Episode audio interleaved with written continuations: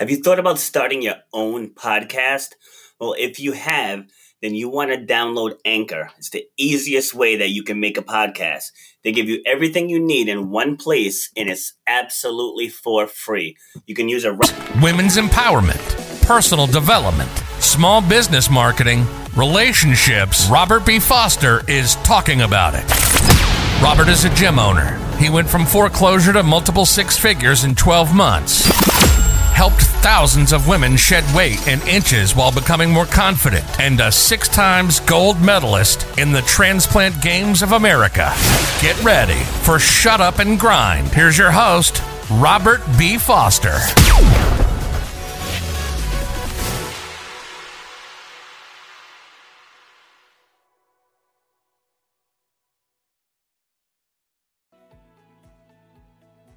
Right, welcome everyone. Happy Sunday. It is episode number 30 of Shut Up and Grind with Robert B. Foster.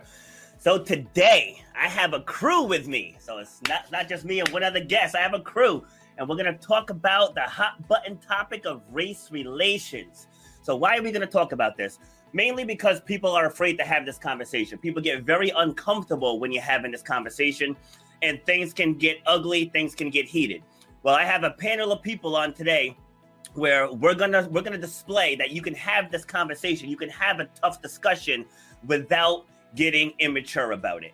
Because at the end of the day, that's pretty much what it boils down to is if people start name calling, start questioning people's education, and it turns into a history lesson, and then you end up talking about everything except the issue at hand. right. So the issue at hand is what is your experience? And if your experience isn't the greatest, what can you do to change your experience? So that's that's the avenue that I want to put this this panel on, you know, down that path. Because anybody can talk I teach people how to take those experiences and turn them into powerful stories where they can in turn do podcasts, they can do blogs, they can be from the United States and talking on an Australian news station. Like there's lots of options out there. it's going back to the subconscious mind. Like people don't realize that's our computer. So people upgrade their iPhones, they upgrade their Androids, they upgrade their laptops, but yeah. they're operating with the same brain that they operated with for the last decade. Mm-hmm. And not realize that as things change, you have to upgrade. Like you have to see the world differently. And as you said, you got to own your truth that's what, where you have to eliminate the excuses. You got to make that game plan. Say, for, for me to get to that point, to where I'm not on the side of the road questioning my life's decisions. These are the steps that I have to get past. That should keep you up at night. You should know what one hour of your time is worth. You should know the value that you bring to the marketplace. You know what your passion is. You know why you do what you do. You have to know how to charge for what you do. That's how you're going to change your life, and that's how you're going to leave a legacy for your children and your family. You got to know your worth.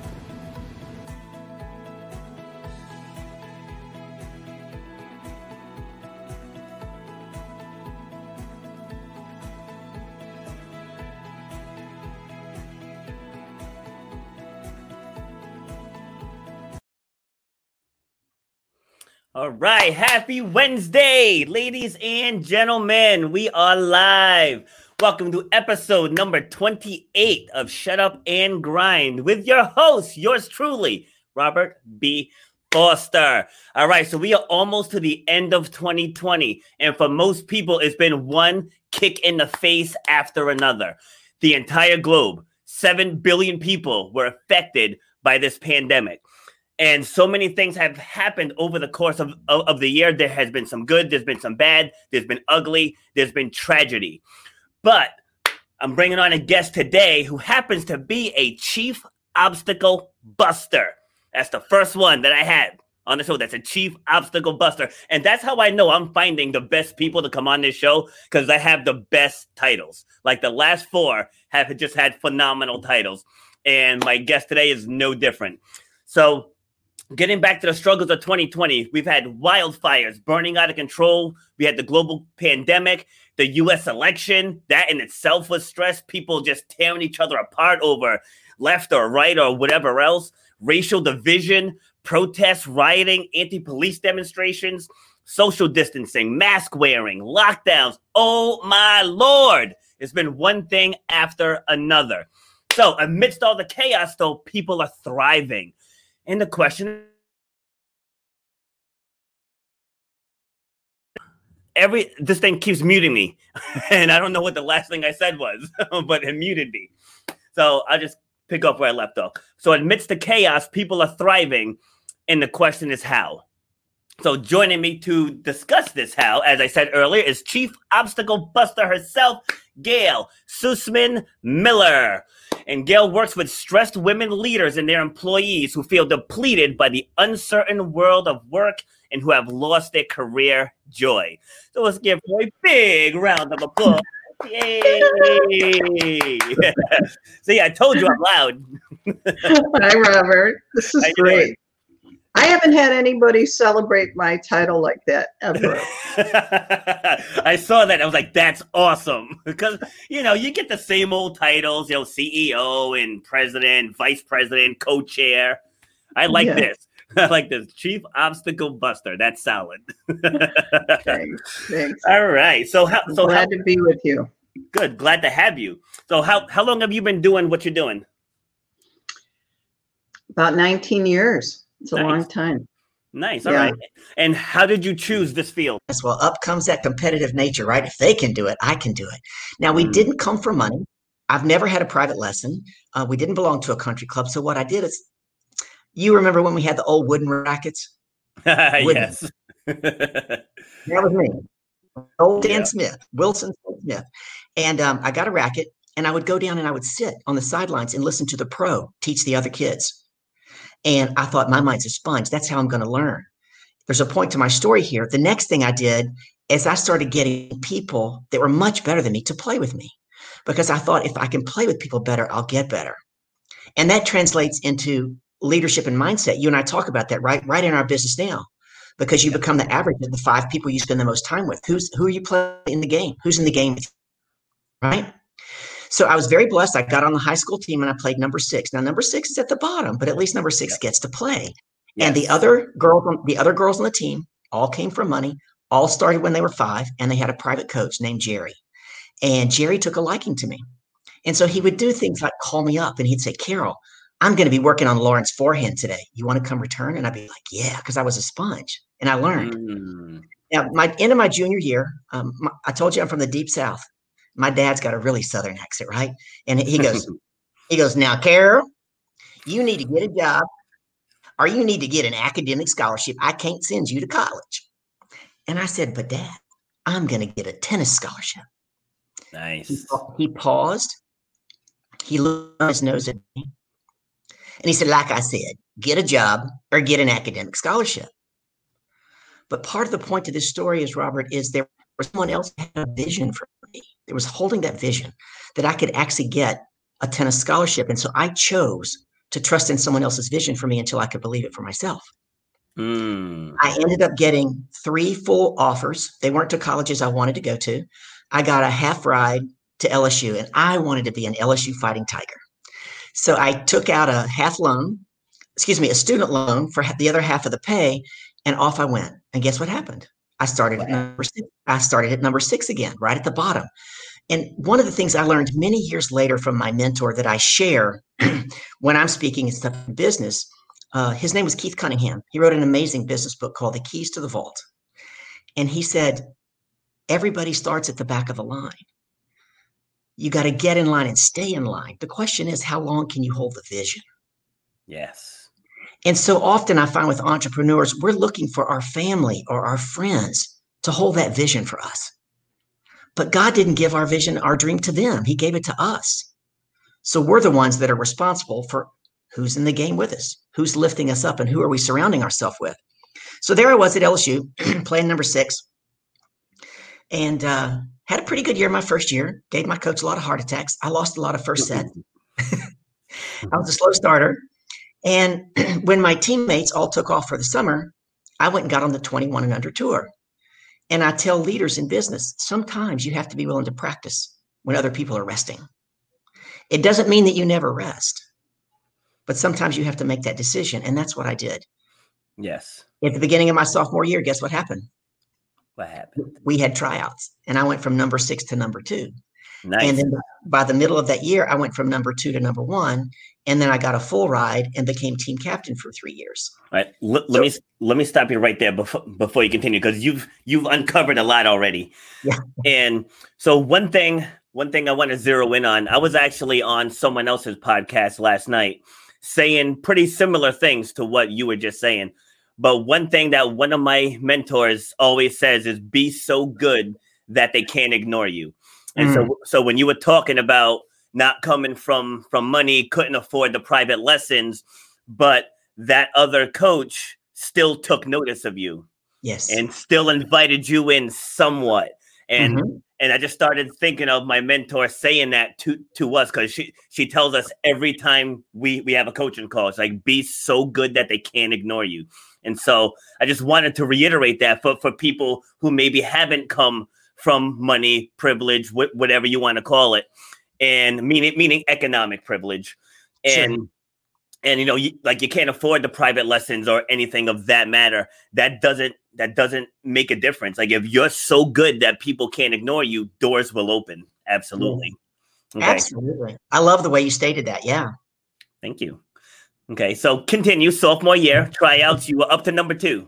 Up to number two. Uh, then I made it up to number one and became the team captain for three years. And what's interesting is I loved having that leadership role, never knowing that I was going to end up becoming a business leadership coach. And so when you look back, I always say you can see God working when you look backwards. Yes. And so not only did I, I trust in someone else's vision until I could believe it that got me to LSU, it's actually what got me to take the next step in my career. So there I was in 1987, going through a divorce. I knew I did not want to be a tennis teaching professional the entire for the rest of my life, and my car caught on fire. Oh my so who god. do, you think, who do you think I called? My, the insurance company wouldn't pay for it, Rob. So I called my dad. Yep. My dad says, Now, Carol, you know I'm not in that kind of insurance, but if you come home, I know somebody help you get a car, even if you don't have a job. So off I Mhm. went, deep Yeah. south, right in Shreveport, Louisiana now. And I get a new car and I hustle over to Dallas, Texas. And I lived with my second cousin. She was um, head of personnel for Neiman Marcus. Now, Mhm. this is back when the U.S. government had just broken up the monopoly of AT&T and all the baby bells. This is Oh, when long long distance competition came in, right? Sprint was born and MCI was born. I got hired by a company called Metro Media Communications, and the lady said, "Will you come in and meet my boss, the vice president, tomorrow?" And I said, "Sure." So get all dressed up the next day, go back in there. She interviews me.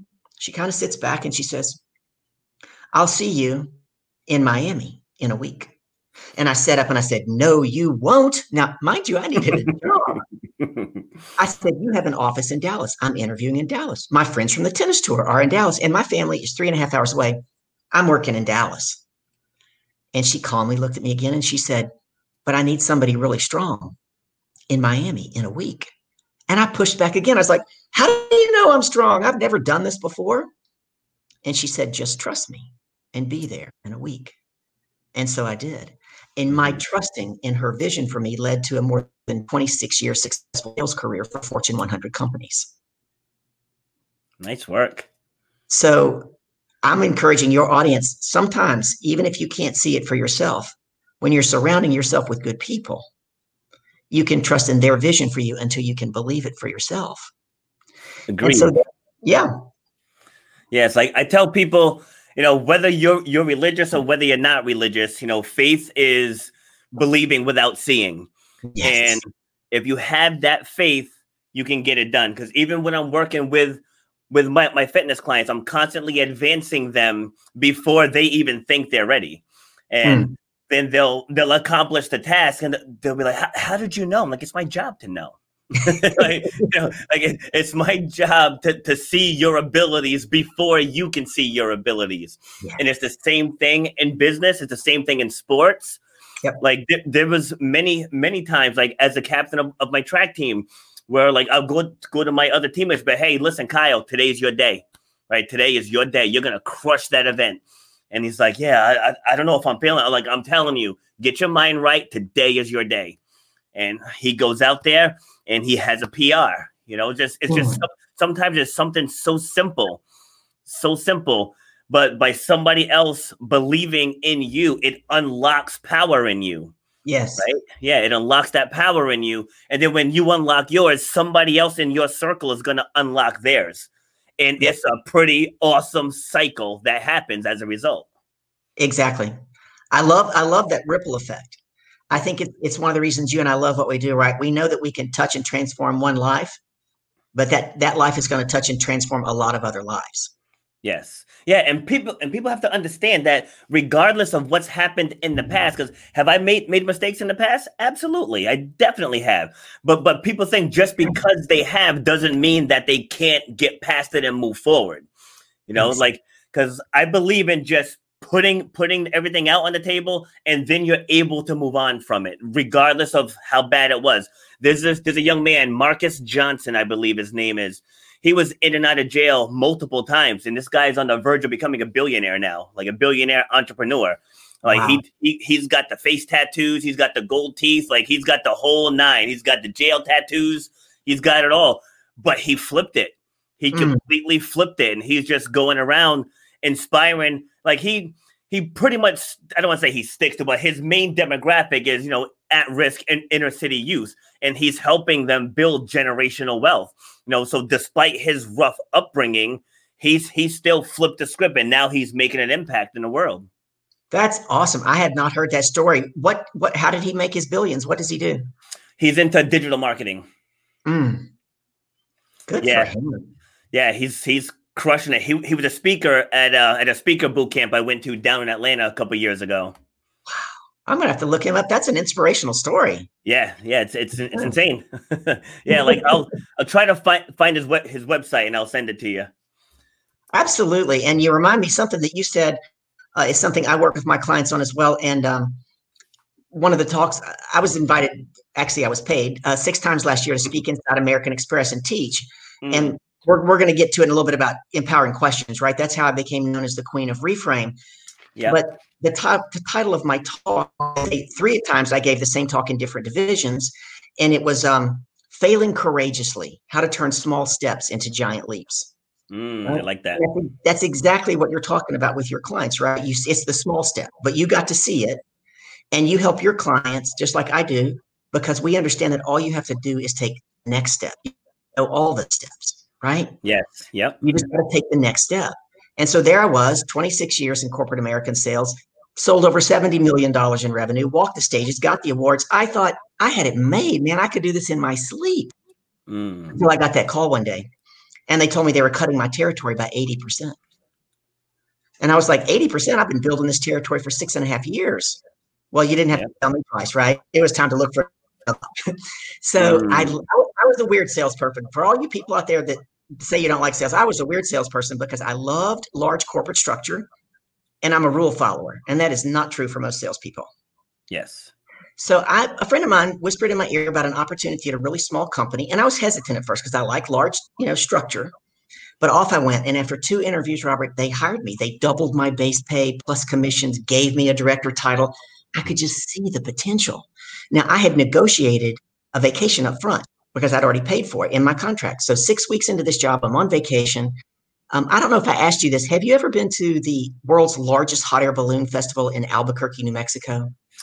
I've been to Albuquerque, but not to the not to the festival. No. Put it on your bucket list. Next October is their 50th anniversary. It's going to be phenomenal to go to that morning ascension and see hundreds of balloons rise at sunrise, all sizes and shapes and colors against a blue sky. It's there's a lot to see and do there, but it's just beautiful. So there we were on vacation. And at the time, I was being what I thought was a good employee and I was staying in touch with my boss while I was on vacation. I do not advocate that for my clients anymore, but at the mm-hmm. time, that's right. What does Maya Angelou say? She says, We do the best we can with what we know, and when we learn better, we do better. So there I was, and I got an email asking my opinion on something. So I replied right back. And I waited because he usually, and he didn't. So we went out, we enjoyed our day. We came in that night, and there goes my phone. Ding. It's like, Boston, you've got mail. And here's what it said it said Carol, comma, that's what you really think? And it had five question marks behind it. Then it said, don't bother coming into this office on Monday. When your vacation is over, you're done here. Wow. I don't get fired. I thought, right? I'm a great employee. And I came back to Florida and I had an interview the very next day. And I interviewed, I was flown all over this country, Chicago. My goodness, I can't remember Austin, Texas, Atlanta, Philadelphia. I was flown all over, sometimes four four interviews deep Wow. to crickets. To crickets. I mean, I was depleting my 401k because I was trying to do what? Stay in my comfort zone. So faith is my foundation. And many, many months into this process, I I finally just kind of yelled at God. I was like, God, I was like, look, you made me. You know I'm not cut out to be an entrepreneur. I do not want to own my own business. You've got to help me find a good job. And literally two weeks to the day from that prayer, out of the blue, I get an email from a woman that I met one time at a conference. And she gifted me a $3,500 ticket to go to Los Angeles to study at Guerrilla Business School. Now, I tell people that my God has a sense of humor because Guerrilla Business School was a foundation school for entrepreneurs. So I figured, I don't know what I don't know. And what I'm doing isn't working. So off I went to Los Angeles. And the first thing I learned is you can't read the label when you're inside the jar. And we're all Yeah. in a jar. We're all in a Yep. jar. And that's one of the things as the queen of reframe, I help my clients do. I help relabel them, right? So they have a new label. So they can let go of that story from the past that you were speaking about earlier, their mistakes or whatever. Yep. And they can anchor into their future. But here, what was really key for me, say that. Say that part again. It broke. It broke up a little. and forgive me, I'm living in transition. I'm sure it's my internet.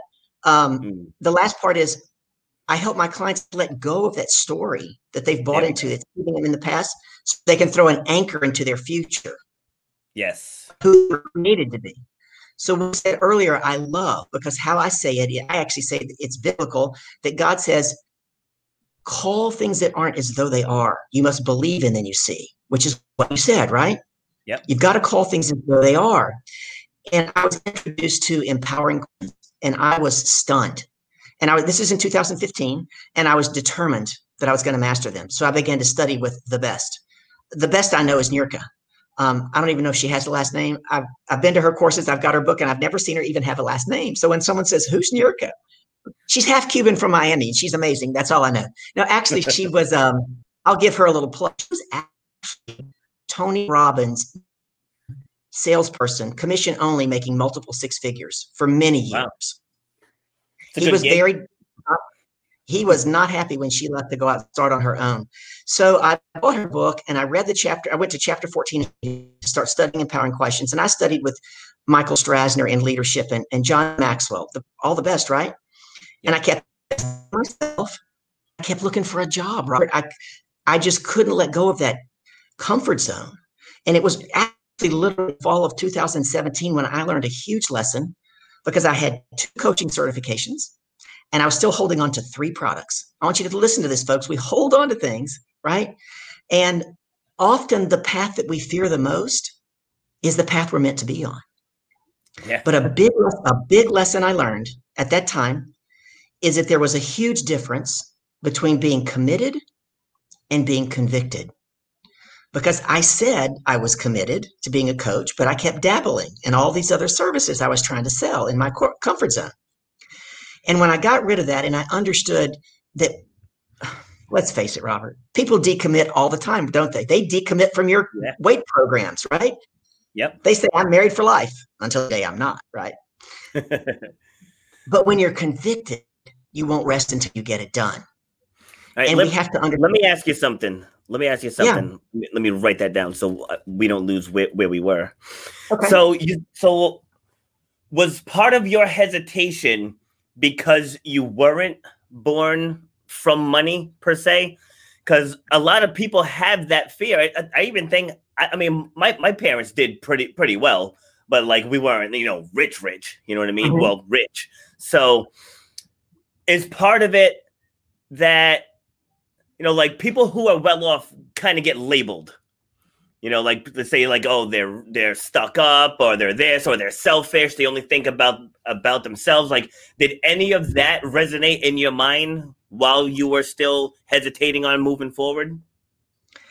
I don't think it was that. What I think it was is that I people kept telling me, giving me clarity on this was how owning my own business was truly how I was going to be able to make enough money to help enough people that I wanted to help, right? So that you make more money. Yeah. And I think I think it's two things. Nobody in my family was ever an entrepreneur. Yeah. All I knew was getting up and going to work for somebody else. Um, one of my biggest challenges in my own business was developing my own structure and my own set of rules. Okay. I was really good at following the rules when somebody else gave them to me. I mean, they loved me in corporate America. My paperwork was always correct. I didn't missell anything. I never lied to a client. Um, and so I think in my mind, I saw myself as a salesperson selling for somebody else. Gotcha. And so I think the fear was there, but you bring up a very good point, And I didn't learn this until 2016. I was in a mastermind. And but back in 2006, I walked into the bank one day. This is when I, I was I was doing well in corporate America. And my friend, the little Chinese lady named I walked in and she goes, There's Carol, our next millionaire. Mm. That same week, I went to ABC Liquor. I used to collect wine. Yeah. And I had a couple of vaults there. And the master sommelier there, I called him Uncle Fred. I was his niece, Carol, and he was my Uncle Fred. So yeah. Uncle Fred, t- Uncle Fred takes me back, and I was getting some wine out of my vault. There was another gentleman in the vault. Fred said, "I want you to meet my niece. Carol. She's our next millionaire." I said, "Oh no, no, no! I'm not a millionaire." And I sabotaged my opportunity to be a millionaire.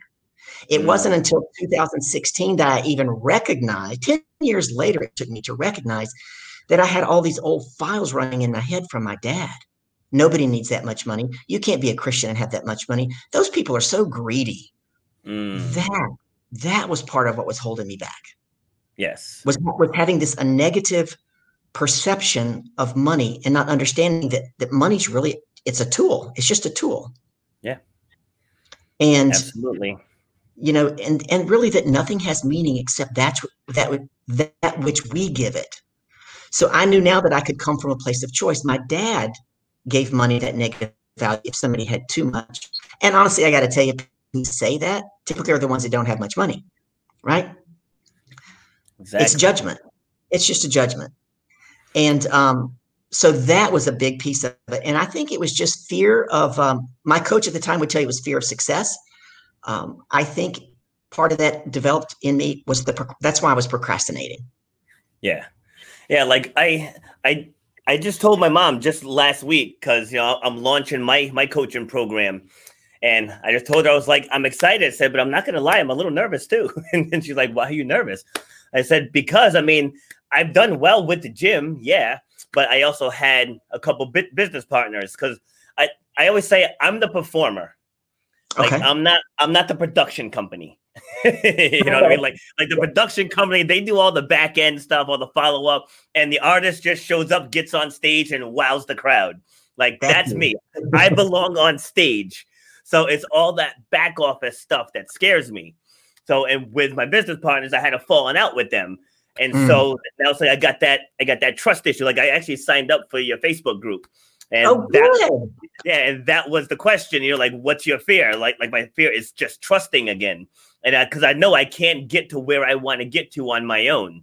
So, like that, that's my own internal thing. It's like I have to trust again, and it's tough. But that's what was holding me back and I was just mm. telling my mom, I was like, I know I can do this. I was like, I'm, I'm getting on other people's podcasts on the regular. People are coming on mine on the regular. I said, I'm mm-hmm. getting opportunities left and right.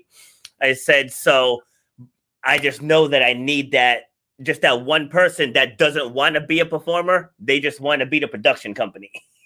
so, and eventually I keep putting it out there and I'm going to find that person. Absolutely. I mean, I tell you right now, one of the things that I did that hurt me is that I was trying to do everything. And I was the girl that was going to shake your hand and give you a hug. Yeah. That was me in corporate America. And so for the first two until COVID, that's how I was building my business. I went to so many networking events, you wouldn't even believe it, day and night. And I but I loved it. And that's how I was building my business until COVID hit. And you talked about, you know, um, pivoting earlier. So there I am in April. We don't have time for the whole story, but last July, yeah last July, I sold my house of 26 years that I thought I was going to live in forever to take the equity out, right, mm. to pay off the debt, to, and so I could grow this business. And God saw fit for me to move seven times in nine months. Wow. Wait, I'm someone who loves stability and routine. Like, here's a quick story, real quick. August 2nd, 2018, I did my very first workshop at Keiser University. Okay. And then think about that. August 2nd, one year later, I sell my house and I end up having to move seven times in nine months. The title of that course at Keiser was Navigating a Successful Course in the Winds of Change. Mm. And that is exactly what I've been doing, much to the astonishment, I guess, you know, of, of a lot of people. But um, I totally lost my train of thought there. Hate it's it live. It's, it's all right. Just pivot. Oh, pivot. No, no, I know. I know exactly, I know exactly what I'm going to say. You were talking about self trust. And everybody that gets in front of me, I ask them whether they hire me or not. One of the questions I ask them is Do you keep your word more often to other people or to yourself? And without fail, except one time, they all said, Oh, no, I keep my word to other people. And I said, Do you realize that when you don't keep your word to yourself, you erode self trust? It's insidious. Yep. It's insidious. So, you know, I'm so glad you joined my group. It's a new Facebook group. As a matter of fact, I'm get I'm crafting a new freebie to put in there to give you five empowering questions. We'll talk about empowerment in a minute. Five empowering questions that you can use to begin to step into 2021 as your year with no fear. I like it. I like it a lot. All right, all right. So let's let's get in, into reframing. So, uh, Yes. like, I want to hear your your definition of of reframing. and emp- empowering questions. And I'm going to give a, a golden nugget to your audience. If you're out there and you got a pen or paper, when you show up and listen to me, I'm going to give you some golden nuggets. Or put put it in the chat. I don't, I don't know if I can see the chat, but put it in the chat if you're here. An empowering question never, ever, ever starts with the word why.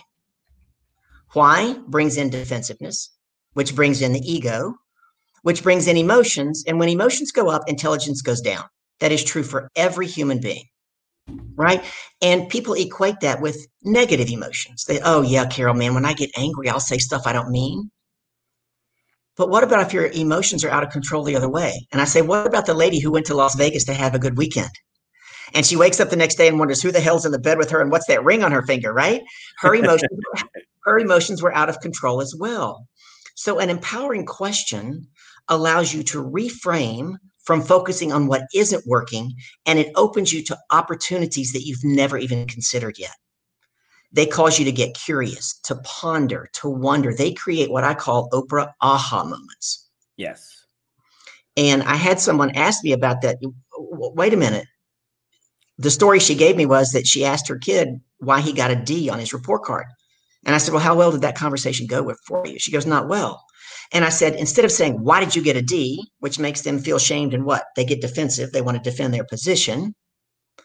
What if you had asked them this question? What one thing? Because when you're asking empowering questions, you're looking for specificity. I have a hard time saying that. You want to be specific. Mhm.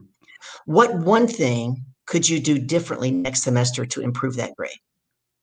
She looked at me. I said, Do you think you would have had a different conversation? She's like, Yeah. I said, The other thing is, if that child comes up with the answer, they are way more likely to do it. Yeah. Right. So when I say they allow you to reframe from what isn't working and open you to things you've never considered, when you get put an empowering question out to God or the universe, whatever you believe, here's the caveat your job is not to figure the answer out. You're telling God and the universe, I am open to seeing something, doing something, saying something, or having something I've never considered before. Remember, I said, we can't read the label when you're inside a jar, and we're all in a jar. That's why we all need a good coach. Yep. I mean, you, you probably already know this. I don't know if your audience does, but at one point, Oprah Winfrey had four coaches. Yeah. And when asked she had four, she said, Well, nobody's an expert in all four quadrants of my life. And I want to know that I'm living my entire life at the highest level. Right. Yeah. I I, have I have three right now. Yep. Yeah, like one one for speaking, one for media and uh, publicity, Mhm. and then one for advertising. Good for you. And that's a big thing entrepreneurs need to understand is you have to invest in you. You have to be willing to invest in you. Yep. Especially if you're going to ask somebody else to invest in you. I told a, a new client that started with me a couple of months ago, I said, you have to be willing to invest at the level you want to play. Yes, so true, so true. Yeah. Like I, I remember being on the opening teams for restaurants in the past, and we would always have so much staff on in the beginning. and the people just couldn't under like, like the staff couldn't understand why. You know, there'd be like 20, 25 servers on, and they're like, "Why are there, there so many of us?" And I'm like, "Because we have the staff for what we want. So mm-hmm. if we mm-hmm. only staff for what we have, when what we want comes, we're going to be overwhelmed." And and thus, that, thus is true. That is so key, and it was something I did not learn right away, and nobody told me when I first started my business. You build the team, and then you build the business. Because yes. if you build, you build the business and all of a sudden it's too big and things start falling through the cracks and dropping in the holes, and then that can hurt your reputation, right? Yep, exactly. Like build the team and then build the business. Yep. And um, so that's a nugget you can learn from my mistakes. Um, but for example, I had a client and um, she owned a dog training company. She just changed her name. She's like the second dog whisperer. She's really cool, like the mystic or something. so uh, one day when she first came to see me, I had an office back in 2018.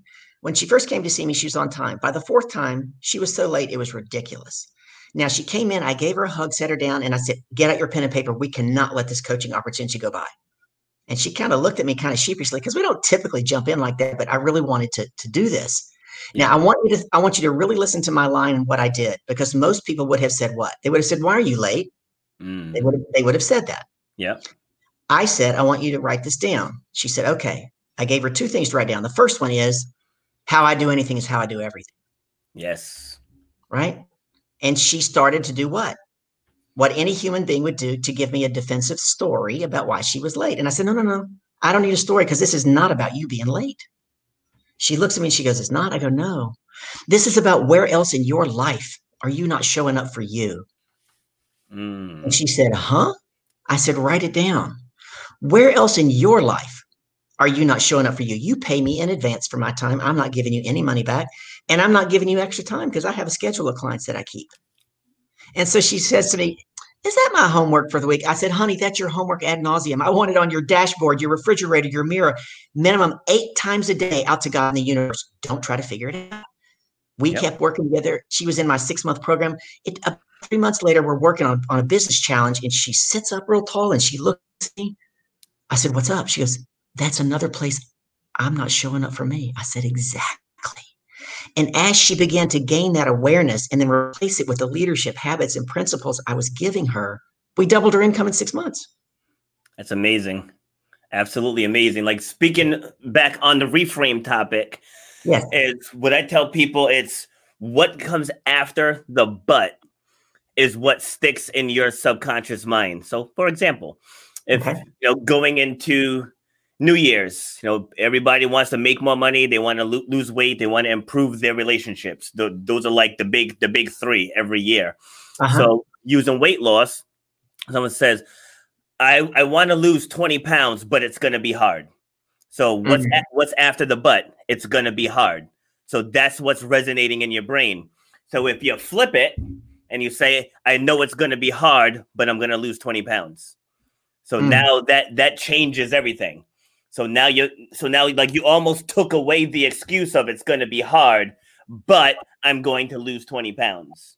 Mm. And like that's like the one of the first re- reframe tools that I use with with my clients, whether it's fit fitness or in business, because because they they always state the want and then they state the obstacle, and, and I'm like, if you do that, you're going to focus on the obstacle versus and, focusing on the end goal what would happen if they didn't speak into existence the fact that it was hard my clients yeah. we don't we don't even speak that into existence my clients do not use the word failure um, yeah. I, I, one of the tools i use i took from boating now i'm not a boater i get seasick like crazy mm. but I, it's called tacking and all boats can tack the ones that tack the most are sailboats and then you know your speedboats and then your your cruise ships but yeah. attacking, allow, attacking allows you to see success more quickly, celebrate more often, and make effective mid course corrections very quickly. And so that's one of the tools I use with my clients, including with the art of celebration and empowering questions. So when my clients, when we put the macros in place to get to the micros, excuse me, the micros to get to the macros, mm-hmm. um, something doesn't work just right. It's we learn to do it without judgment. We don't say, "Oh, that was bad. That was stupid. That was a dumb decision." We say, mm, that was a learning lesson. What didn't work and what can we do differently? So, one of the things I would share with your audience that I really work with my clients on is changing the definition of the word success. Yes. My clients learn to change the definition. The, the success is in the attempt because action begets action, right? Yep. I mean, indecision will cost you more than a poor decision any day of the week, Agreed. right? Because you at least get into action. You can, you can course correct or pivot. That's the word that's out these days. Um, but it allows you to, to mid course correct.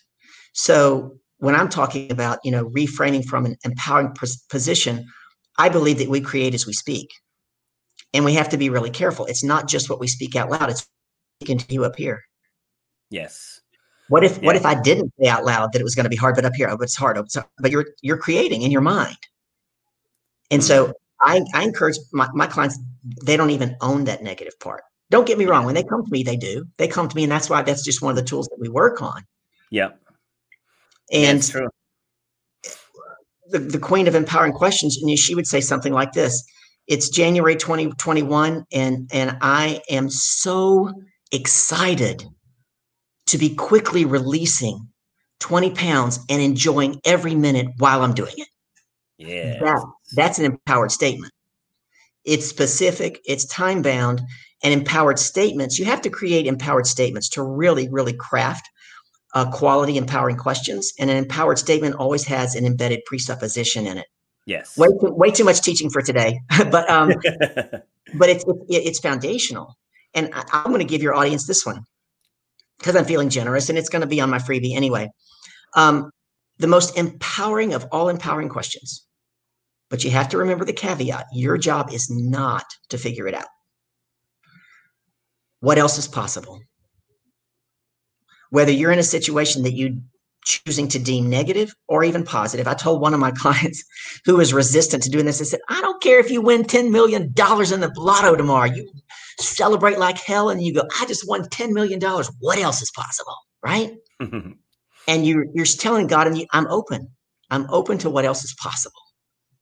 And I have client stories that I I'm amazed that I get to see the transformation when people really adopt these empowering questions and put them into use on a consistent basis. It can be life changing. Yes. Yeah, like once once the the switch flips for for people, like that's where my my passion gets fulfilled as well. Mm. Same same thing just watching people going through the, the the negative emotions and just dealing with with all and then just watching it just watching the change occur. And it's like, yes, like they got it. You know, they got it. Like that just lights lights your soul up on fire and that's why we do what we do. You know, to help to help people have those breakthroughs. And and one of the things that because I'm I'm really all about personal accountability in leadership. And I had a client. Um, he came to see. He was January of 2019, first of the year. He was mad as hell. For the first six minutes, I'm sitting there, and he is stand up, sit down, f bomb the wife and her business, f bomb the kids and the budget and the cell phones, and I just kept sitting there saying, "Just say I choose." Just say I choose. Finally, after six minutes, he goes, "Okay, Carol, I choose." I said- I said, awesome. I stood up, gave him a high five. I said, sit down now because now that you're choosing, you can choose to do something differently going forward, can't you? And he kind of looked at me. Interesting. I gave him homework for his wife's business, his business, you know, all these things. The next time I saw him two weeks later was the first time he came in dressed in business clothes. nice. First time. And he said, here's my homework for this company. Here's da da da da. Now, fast forward a couple of months, my clients in my six month program, they send me a prep sheet 24 hours in advance of every session. Yeah. So that we, we don't waste time in telling a bunch of stories. I want to make sure I'm bringing full value for the full time team. We hit the ground running. Yeah. So this one particular morning, this gentleman didn't do it. So he comes in and I give him a hug. Think about how I asked him. I didn't say, why didn't you send it to me? Mhm. I'm gonna your audience is gonna get this no why. And because he would have gotten defensive. And I said, he said, I said, I was looking for your prep form. I didn't see it. Did he sat up and he goes, I chose not to send it. he boomeranged you. True story. So I said, What compelled you to make that decision? And he started to give me a story. And he goes, Nope. He goes, That's just a story that I'm making up. He goes, I chose, I own it. I said, And you can choose differently going forward. Yes. He said, Yes. He never missed another piece of paper. So I'm telling this to your audience because there's power in choice. And so often what I see is people give up their power because they say, it's the boss's fault. It's the company's fault. It's my mm-hmm. husband's fault. It's every time you give it up to somebody else, you're giving up your power. So true. And then you're wondering why you're not happy. Yeah, right? with with my business coach, every, every Tuesday we have a big Zoom call and we we go over the core values. And value number one is everything is your fault. Mm, like yep. everything. It's like no matter what it is, if there's traffic, you didn't leave soon enough. You know, if you if you're leaving and there's a flat tire, you know, like you didn't catch it soon, soon enough. Like everything is on you. Like there's no opportunity for you to point the finger anywhere else. Mm. Like because you can only control your choices, your attitude, and how, how you adapt and how you adapt to situations. So like he he hammers that part home every Tuesday. It's important, especially as an entrepreneur. Um, I was on a, I was on a podcast the other day, and I happened to say, you know, if your business isn't working, it's your fault. Yeah. And this one lady looked at me and I said, "Yeah, that's how I felt when someone said it to me. I'm glad they said it to me." Yeah. Right because we want to go, oh, the automation isn't there or the funnel aren't there. Well, why aren't the funnels there? You didn't do the lead gen to get the funnel, right? But so, so, often people, there's, I mean, gosh, there's just power and choice and being able to say, I choose, because then if it isn't working, you can choose differently. Yes, exactly. It's all about adaptation. Yes. Yep. So, like in my pr- process, the, the the seventh step, the uh, uh, the seventh step is just grind, adapt, grind, adapt, grind, adapt. That, that's it. There's there's nothing else in that module. Just grind and adapt, grind and adapt. so as long as you keep doing that, you won't have to start over. You know, because thing, things aren't always gonna go as planned. You know, there's this just just now, like here in like Rhode Island's this big. You know, Rhode Island's probably the size of Orlando. you know? Oh wow! so everything here, you can get to it quickly. Like all of our ma- major cities, they're all on top of each other, and so it's not like I went out to to uh, Colorado before, and I went to three places and drove 150 miles in those three three places. here, here you drive 150 miles, you'll be almost in Pennsylvania. So the, oh. that's you know just just to put it into perspective. So so here people take for granted mm. for times like oh I can I can get to the mall in 15 minutes. Then you get out to the highway and there, there's an accident and there's traffic now and people don't don't know how to act because you only budgeted 15 minutes. Mm. Yeah, like I I do my best to be a little bit early no matter what what I do. But but even still, I budget extra time in case of traffic, case of accidents, whatever sure. else. So that way, it's in my hands. You know, so I don't show up late, like, oh well, you know, had to feed the kids or whatever. It's like, yeah, but you know, you knew this appointment was at this time. so like you could have fed the kids 20 minutes earlier. It's like don't blame the kids. You know, blame anything else. Like like you got to take that self accountability. Absolutely. And one of the things I teach my clients is you go into a meeting late, you show up to anything late, don't say I'm sorry. Because that's making it all about you. I want yeah. you to learn. I want you to learn to say, thank you for your patience. Let's get the meeting started. Thank you for your understanding. Mm. Make it all about them. And let me tell this one client, I mean, she picked up on that right away. I can't tell you how many times she'd say, Thank you for your patience, Carol, because she'd send me her prep for and late. I mean, she would say it every time. But um, make it about them. Thank, thank you for your understanding. You're right. Thank you for your patience. And then you hop right into the meeting. Because like you said, you said it, everything else is is just a story. And um, you know, I tell people, you know, established female business owners and a few good men, right? Hire me because I do have a heart for raising up women leaders. I tell people when I walk into a room that's all women or on a networking thing, I tell people I help women know their value, own their power, and advocate for themselves so they can rise up and become the lioness leaders they were created to be, right? Mm-hmm. And so often and I see it with my male clients. My male clients will advocate for themselves much more cl- quickly than my female clients. Right? There was an article in the um, Miami Herald a few years ago that I kept, and a lady was allowed in to this big company's books. She got to look at everything that's going on in this company. Then she sits down with the CEO, older white male, and she says to him, "I went through all your books." He goes, "Okay." She says, You give men promotions way more often than you do women. He sat back. He goes, Yeah, I do. Mm-hmm. And she said, You give men raises more often and you give bigger raises. And he goes, Yeah, I do.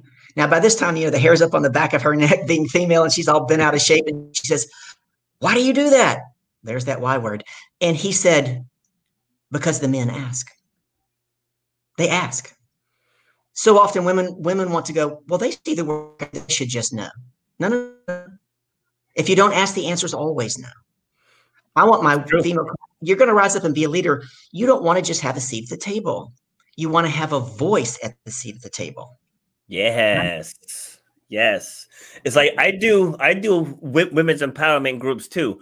And sometimes, you know, people come in and they see me. It's like, you know, I'll have I'll have women there to to speak to the group, but you know, I run it, I put it together, I decide the topics and everything, and then some people come in, they're looking like, you know, like I thought this was a women's empowerment group.